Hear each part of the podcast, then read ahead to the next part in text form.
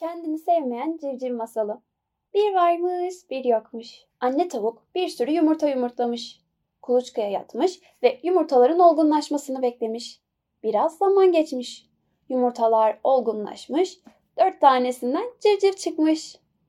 Bu civcivlerin hepsi birbirinden güzel ve tatlıymış. Bir tanesi diğerlerinden biraz farklıymış. Çünkü civcivlerin 3 tanesi sarı, bir tanesi ise siyahmış. Civcivler büyümüşler. Anneleri hepsini de çok seviyormuş. Siyah renkli civcivin adını da Molly koymuş. Molly büyüdükçe aslında diğerlerinden biraz farklı olduğunu anlamış.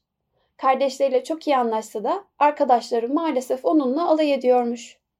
Çünkü Molly sadece kardeşlerinden değil, diğer civcivlerden de farklı görünüyormuş. Bir gün bir gölde yüzüyorken Molly yansımasına bakmış.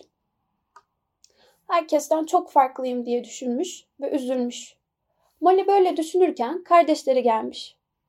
Kardeşleri Molly'nin etrafını sarmışlar ve içlerinden birisi "Molly, seni arıyorduk. Demek buradaydın. Bize neden haber vermedin?" Molly, "Yalnız kalmak istedim." deyince kardeşleri şaşırmış. Çünkü Molly hiç böyle yapmazmış. Nereye gidecek olsa kardeşlerini de yanına alırmış. O günün akşamı Molly yine çok sessizmiş. Kardeşleri bu duruma çok üzülüyorlarmış. Hem ertesi gün okula başlayacaklarmış. Molly'nin heyecanlı olması lazımmış. Gece olunca uyumuşlar. Sabah uyandıklarında civciv kardeşlerin hepsi çok heyecanlılarmış. Anneleri onları okula götürmüş. Her birini teker teker öperek güzel bir gün dilemiş. Civciv kardeşlerin hepsi okulu çok sevmiş. Öğretmenleri de çok iyiymiş. Teneffüs olduğunda bütün çocuklar oyun oynamak için bahçeye çıkmışlar. Oyun oynarken çocuklardan biri siyah civcive "Sen ne kadar da çirkinsin böyle" dediği anda Molly ağlamaya başlamış. Kardeşleri Molly'yi savunmuşlar ama Molly çoktan üzülmüş bile. Kardeşleri Molly'ye üzülmemesini söylemişler ama ne çare. O gün eve gittiğinde Molly odasından çıkmamış, yemek yememiş ve kimseyle konuşmamış. Anne babası bu duruma çok üzülmüşler. Ne yapsak da Molly'yi mutlu etsek diye düşünmeye başlamışlar. Akıllarına bir fikir gelmiş. Bir süre sonra Molly'nin kapısını çalmışlar. Anne babası kardeşleri içeri girmişler. Oh, Molly şaşkınca bakmaya başlamış. Çünkü anne babası ve kardeşleri onun gibi simsiyahlarmış. Molly kahkahalarla gülmeye başlamış.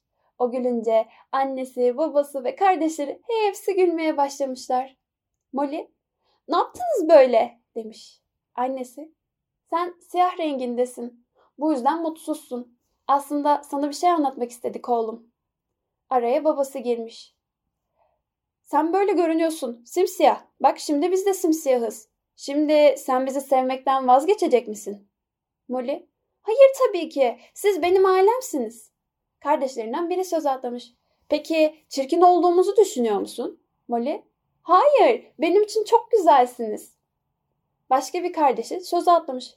"Sen de bizim için öylesin Molly. İster bize benze, ister bize benzeme."